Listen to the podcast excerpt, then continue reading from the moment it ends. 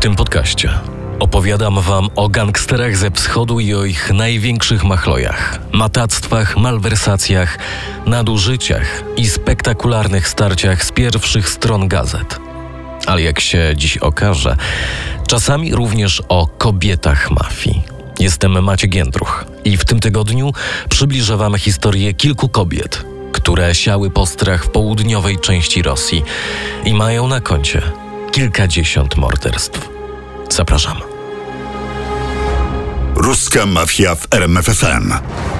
Kierowała nimi nienawiść i żądza pieniędzy. Banda Amazonek. Sekwencja pierwsza. Mężobójczyni. Do wschodniej granicy z Ukrainą przylega rosyjski obwód rostowski. W pierwszej połowie lutego 2023 roku ukazał się materiał na rosyjskojęzycznym portalu BBC informujący, że sąd tego obwodu wydał wyroki w sprawie tzw. Tak bandy Amazonek, która przez około 10 lat dokonywała morderstw i rabunków w regionie. Wszystko zaczęło się w 1997 roku. W materiale pod tytułem Jak banda Amazonek polowała na policjantów i przez lata trzymała strachu południe Rosji, który ukazał się niedawno na portalu lienta.ru, Igor Nadieżdin, Dziennikarz śledczy sprawdził, jak Inessa Tarwierdijewa zapoznała się z Romanem Podkopajewym, z którym rozpoczęła swoją kryminalną przygodę. Właśnie w 97 roku we wsi Dziwnoje w kraju stawropolskim. 18-letni wówczas student medycyny, Roman Podkopajew, spełniając prośbę swojej matki, odniósł swojej podwładnej Inesie Terwierdijewej klucz do archiwum i od pierwszego wejrzenia zakochał się w 27-letniej kobiecie. Jak przeczytałem, Inessa miała w tym czasie wielu kochanków, a Roman stał się jednym z nich, a że nie lubił konkurencji, postanowił zabić swoich rywali, począwszy od ówczesnego męża Inessy. Arzu Tarwierdijew. Był lokalnym biznesmenem, który kiedyś był właścicielem kawiarni, ale popadł w alkoholizm, a firma podupadła. Zaczął pracować jako ochroniarz. Inessa i Roman wspólnie zaplanowali jego morderstwo. 2 lutego 1998 roku Podkopajew z rewolwerem wszedł do stróżówki Tarwierdijewa i strzelił do niego sześciokrotnie, celując w klatkę piersiową i brzuch. Tarwierdijew został zabrany do szpitala. Według dziennikarza, który napisał reportaż na portalu lienta.ru, na oddziale intensywnej terapii Arzu cały czas powtarzał: Nie rozumiem, kto i po co. Trzy dni po tym zmarł, nie wiedząc, że zabiła go de facto własna żona. Miesiąc później Roman Podkopajew wprowadził się do domu zmarłego Tarwierdijewa, a wokół działki zaczął budować wysokie ogrodzenie, które sąsiedzi nazwali chińskim murem. Pod koniec 1999 roku Inessa urodziła Romanowi córkę, Nastię. Nikt nie wiedział, że bezkarność po pierwszym morderstwie zainspirowała tę parę do kontynuowania zbrodni. Sekwencja druga. Amazonki. A właściwie gang Amazonek. Tak właśnie została nazwana grupa przestępcza działająca na południu Rosji, ponieważ wśród jego członków były kobiety, a na miejscu jednej ze zbrodni znaleziono nóż z wygrawerowanym napisem na rękojeści dla mojej Amazonki.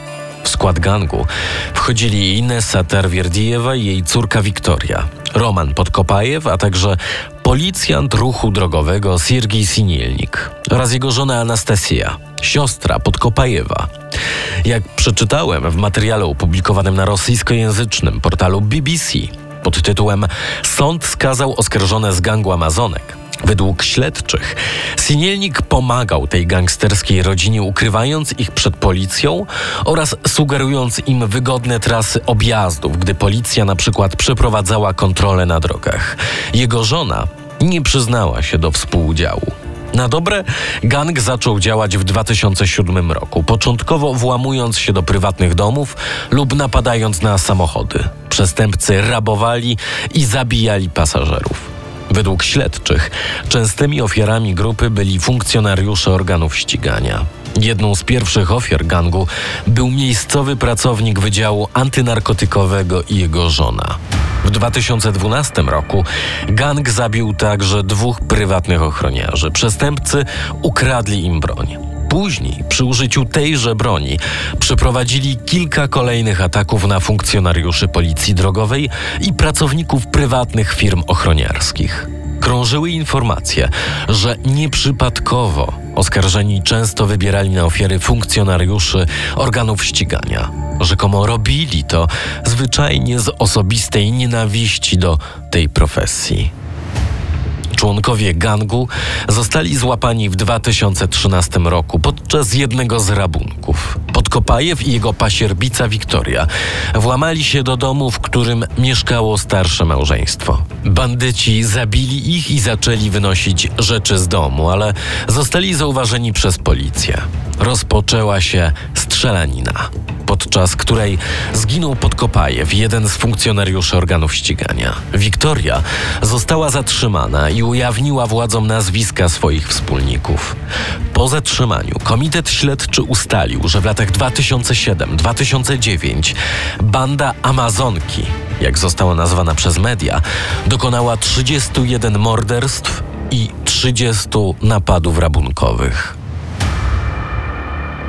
Sekwencja trzecia. Sprawa Ciudakowa.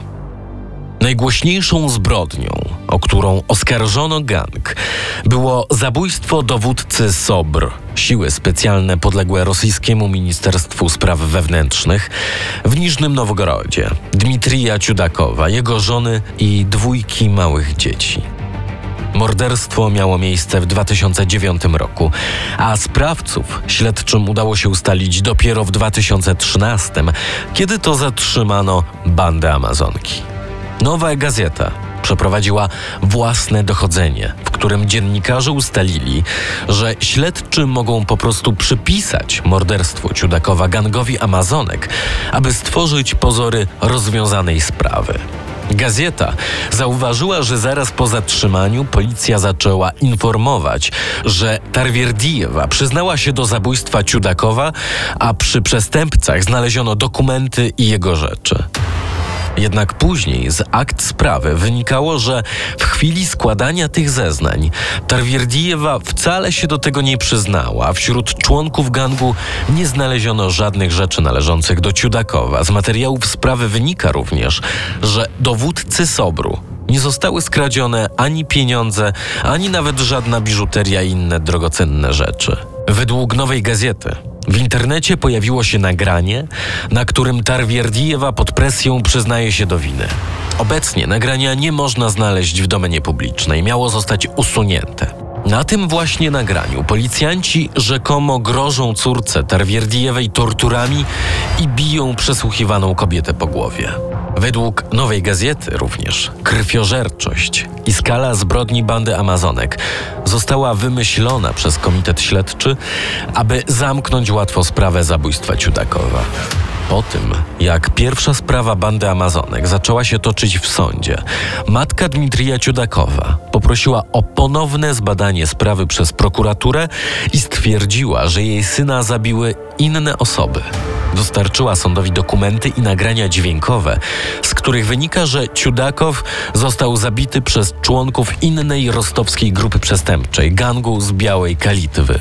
Dwóch członków tego gangu przyznało się do zbrodni i opowiedziało o szczegółach zdarzenia, których nie mogli znać z otwartych źródeł, ale ich zeznania nie pasowały do oficjalnej wersji śledztwa.